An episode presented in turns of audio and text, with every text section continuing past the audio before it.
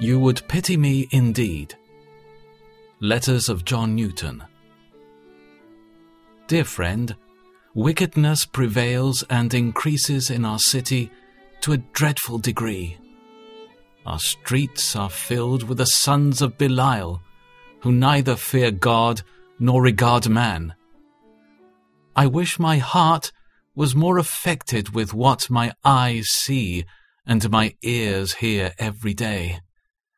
I am often ready to fear lest the Lord should show his displeasure in some dreadful way.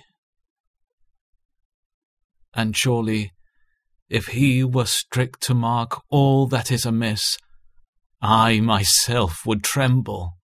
Oh, were he to plead against me, I could not answer him one word. Alas, my dear friend, you know not what a poor, unprofitable, unfaithful creature I am.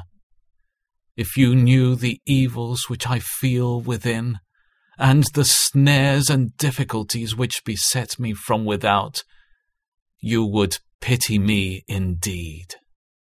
So much forgiven, yet so little love to Jesus.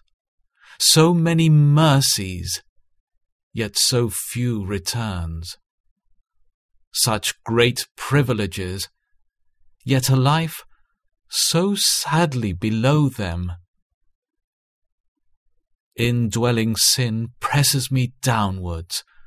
When I would do good, evil is present with me. I can attempt nothing, but it is debased, polluted, and spoiled by my depraved nature. My sins of omission are innumerable, and in a word, there is much darkness in my understanding, much perverseness in my will, much disorder in my affections, much folly and madness in my imagination. In short, I am a riddle to myself, a heap of inconsistency. Alas, when shall it be otherwise? I have a desire of walking with God, but I cannot attain unto it. Surely it is far better to depart and to be with Jesus Christ than to live here up to the ears in sin and temptation. But we have an advocate with the Father. Here my hope revives. Though wretched in myself, I am complete in him.